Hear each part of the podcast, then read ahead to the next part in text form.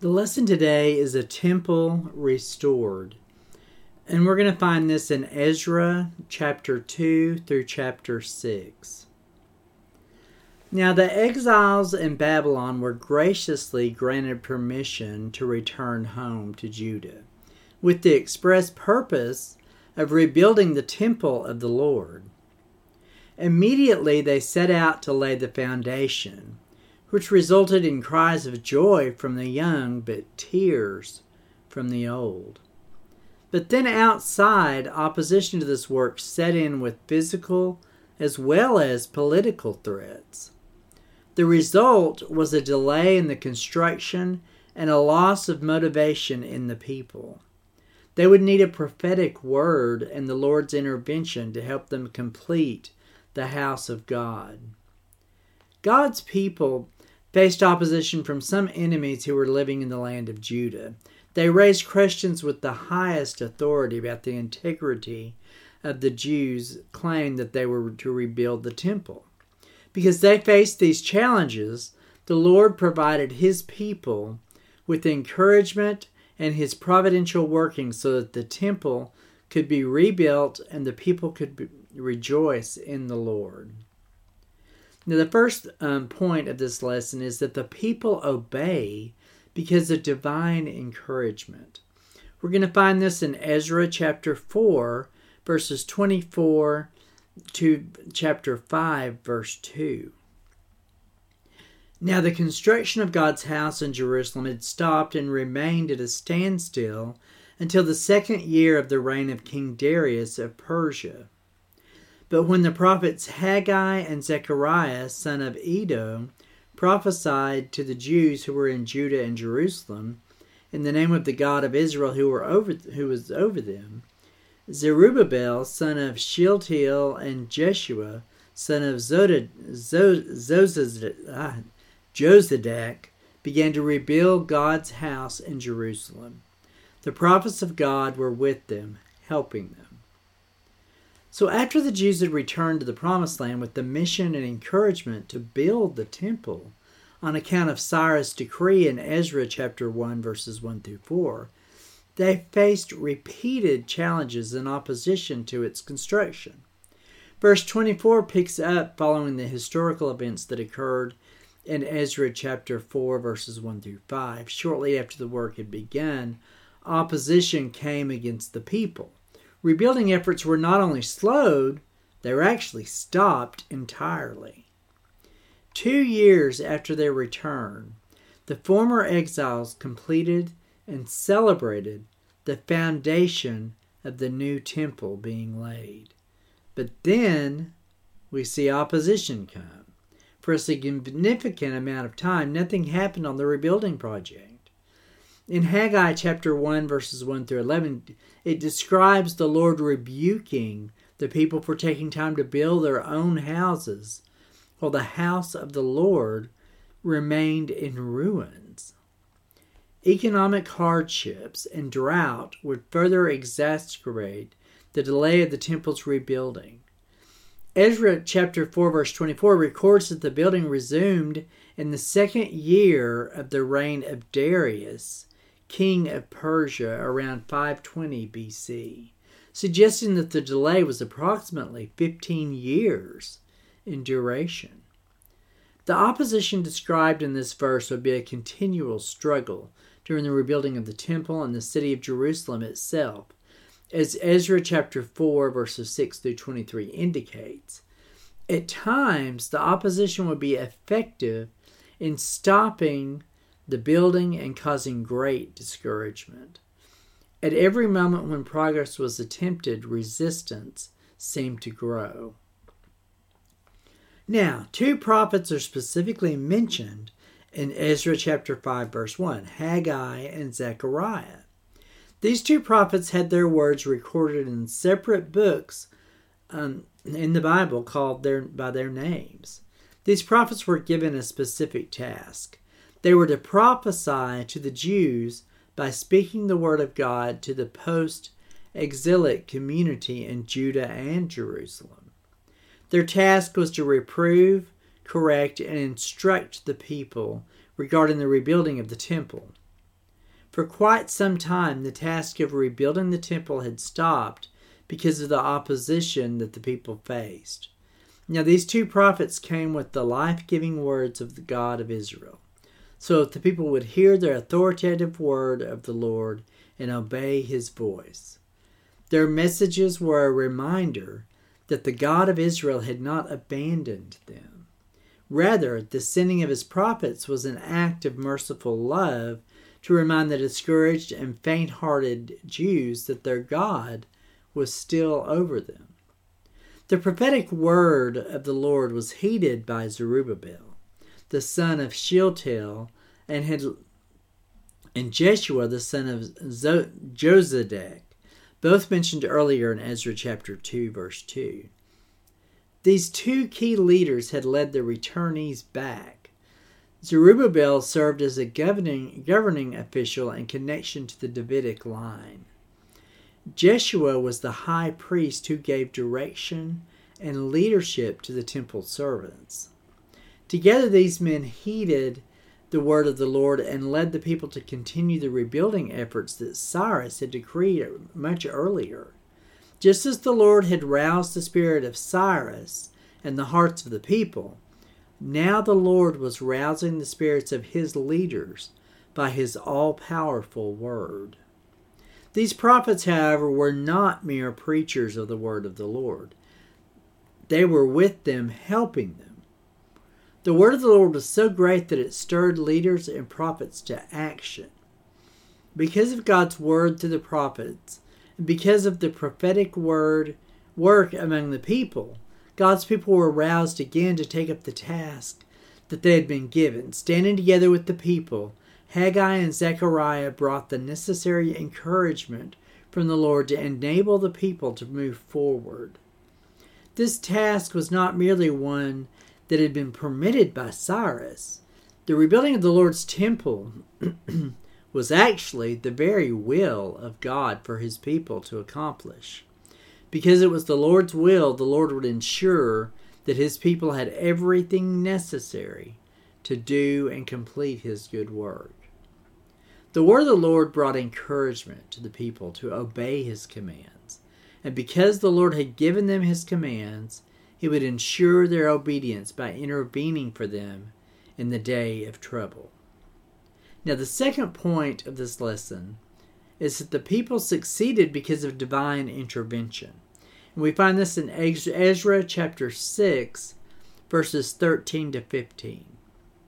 Then Tattenai, governor of the region west of the Euphrates River, Shethar-bozenai and their colleagues diligently carried out what King Darius had decreed. So the Jewish elders continued successfully with the building under the prophesying of Haggai the prophet and Zechariah son of Iddo. They finished the building according to the command of God of Israel and the decrees of Cyrus, Darius, and King Artaxerxes of Persia. This house was completed on the third day of the month of Adar in the sixth year of the reign of King Darius. Now, Ezra chapter 6 begins with King Darius of Persia commanding that there be a search for the decree by Cyrus. The, per- the Persian leaders in Judah had requested from Darius proof of permission for the Jews to actually rebuild the temple. A search was conducted, revealing that Cyrus indeed had decreed that the temple be rebuilt in Jerusalem. To Tatnai and Shethar-bozenai, two Persian officials in the region of Judah, along with their companions, Darius gave his permission for the temple to be rebuilt. And he also included that his officials were to assist the Jews with supplies for the temple construction and the offerings for Jewish worship. Now, Darius' edict was so strong that it included a warning to anyone who would interfere with the temple rebuilding. Let a beam be torn from his house and raised up. He will be impaled on it, and in his and his house will be made into a garbage dump because of this offense. May the God who caused his name to dwell there overthrow any king or people who dares to harm or interfere with this house of God in Jerusalem. So the work was to be done with all diligence, just as it had begun with all their diligence. The result of Darius's edict was a complete obedience by the Persian officials, with them diligently carrying out everything that King Darius had decreed. Certainly, the threat of impalement would have spurred them on to follow every order with great eagerness. Tattenai had also been a diligent Persian leader, checking in with Darius about the decree of Cyrus, waiting for confirmation, and then fulfilling the king's commands to their full extent. All of these events, however, happened because of the gracious intervention of, the, of God, watching over the Jewish elders and ensuring that their hearts would stay devoted to his work to rebuild his temple as well as to restore his worship. Now, the result of the decree by Darius was that the temple was finally completed. But the, the way that the temple was completed was by the mighty hand of God, orchestrating all of the events and the people. First, with the encouragement of Haggai and Zechariah to spur on the Jewish leaders, as we read in Ezra chapter 5, verses 1 and 2. Second, God used Cyrus, the Persian king, whose spirit was roused by the Lord to issue the edict for the Jews to return to Jerusalem and rebuild the temple of the Lord. God was also working in Darius, a later king, who confirmed the edict of Cyrus after a diligent search and thus affirmed the work, and God worked in Artaxerxes, the final Persian king mentioned in this passage, whose later decrees contributed in permitting the reconstruction projects that would take place as described in Ezra chapter 7 through 10 and, and also in Nehemiah chapters 1 through 6. Since the temple was completed on the third day of the month of Adar in the sixth year of Darius's reign, Artaxerxes was included to show how that the Lord would continue to move the hearts of foreign leader so that his city would be reestablished. Clearly, the one behind all of the actions according regarding the temple was the Almighty God of Israel. By his power, the Lord put his words into the mouths of his prophets to encourage the leaders and people to rebuild the temple. Further, it was the Lord who moved the spirit of Cyrus to make the initial decree. And it was the Lord who worked in the lives of Darius and later in Artaxerxes so that his purposes were accomplished. Once the rebuilding resumed, it took four years of diligent work until the completion of the temple. The specific dating by Darius's reign may be included to remind the reader of Jeremiah's prophecy. The time for Jerusalem's destruction and the sacking of the temple in 586 BC to the completion of the temple, temple around 515 BC might account for the 70 years that Jeremiah had actually prophesied regarding the exile. the people's obedience to God's command resulted in the successful completion of the temple and resulted in the people rejoicing in the sovereign Lord of, of Israel, of, and who is actually the Lord of our even history itself. Now, the third point is the people rejoice because of divine sovereignty. We find this in Ezra chapter 6, verses 16 to 22. Then the Israelites, including the priests, the Levites, and the rest of the exiles, celebrated the dedication of the house of God with joy. For the dedication of God's house, they offered 100 bulls, 200 rams, and 400 lambs, as well as 12 male goats as a sin offering for all Israel, one for each Israelite tribe. They also appointed the priests by their divisions and the Levites by their groups to the service of God in Jerusalem, according to what was written in the book of Moses. The exiles observed the Passover on the fourteenth day of the first month. All of the priests and Levites were ceremonially clean because they had purified themselves. They killed the Passover lamb for themselves, their priestly brothers, and all the exiles. The Israelites who had returned from exile ate it together with all who had separated themselves from the uncleanliness of the Gentiles of the land in order to worship the Lord, the God of Israel. They observed the festival of unleavened bread for seven days with joy, because the Lord had made them joyful, having changed the Assyrian king's attitude toward them, so that he'd supported them in the work on the house of God of Israel. With the completion of the temple, all the people came together to commemorate what God had done. The dedication included the temple servants, the priests, and the Levites, along with the rest of the people who had returned from exile to actually rebuild the temple. The dedication resulted in great joy as they offered a sacrifice of praise to God. When Solomon offered up sacrifices at the completion of the first temple, the offerings and sacrifices could not be counted or numbered. Here, they actually were numbered and were not as great as before.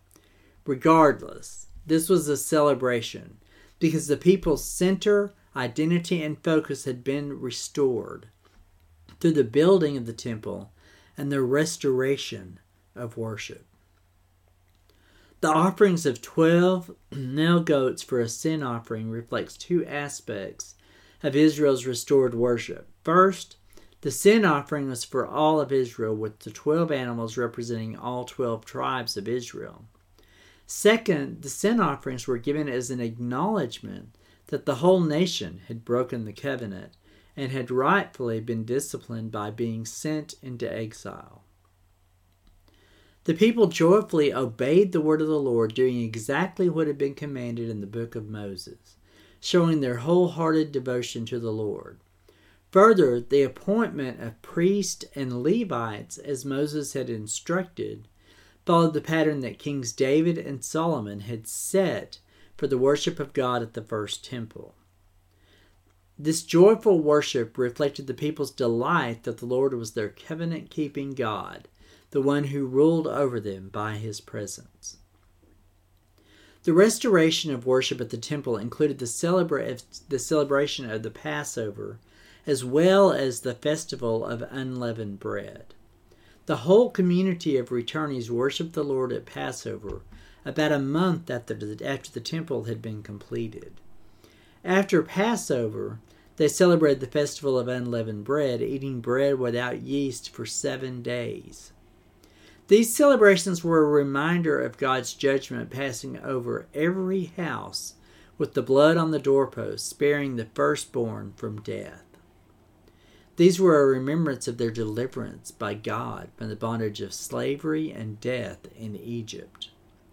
Now, as Israel celebrated these festivals during the days of Ezra, they became a reminder of a new Exodus. God's people had been brought out of exile and into the land of promise to worship the Lord.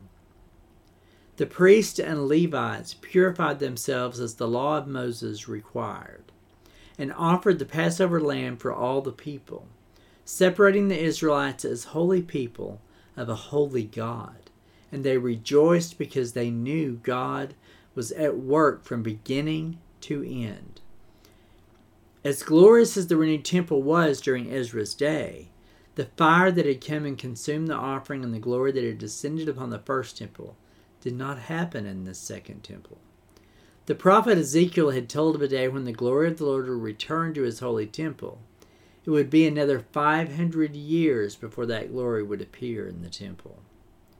When Jesus came into the temple following his triumphal entry, Mark chapter 11 verse 11 tells us that he entered and looked around and no one noticed that the King of glory had returned. But in Jesus Christ, the fullness of God was pleased to dwell. That glory came and dwelt among humanity. By coming to us, Jesus has shown us what the Father is like. God shines his revelation of glory into our hearts by his Spirit, and we, and we are being built into a holy temple of the Lord. This should cause us to worship and praise God for his sovereign work of making us holy and blameless in Christ. Now, I want to close this lesson with a voice from the church. The God of the universe has spoken We believe what he says, and we will obey. We must make a decision that we will hold in the face of all opposition and apparent contradiction. The powers of hell can never repair, pre- prevail against the soul that takes its stand on God and on His Word. That was the great missionary Elisabeth Elliot, who was with us from 1926 to 2015. Now I want to close in prayer. Heavenly Father, we come to you today and just thank you for your restorative power. You not only restored the temple, but you restored your children to their rightful home. Just as you are restoring us today through the power of your Son, Jesus Christ. Lord, I ask that you be with those who are sick and hurting today, and be with those who are suffering in any way, Lord. Just surround them with your grace and mercy and show them your restorative power through the resurrection of your Son, Jesus Christ. And Lord Jesus, I just pray that you would guide and direct everyone that listens to this lesson. Give them the power and the words that they need to share the gospel of Jesus Christ with others this week. And I ask that the Holy Spirit guide and direct everyone's steps who listens to this lesson as well as to me, your servant. And I pray, Lord, that you would just guide us and direct us and be with us through this coming week. For it's in Jesus' name that I pray. Amen.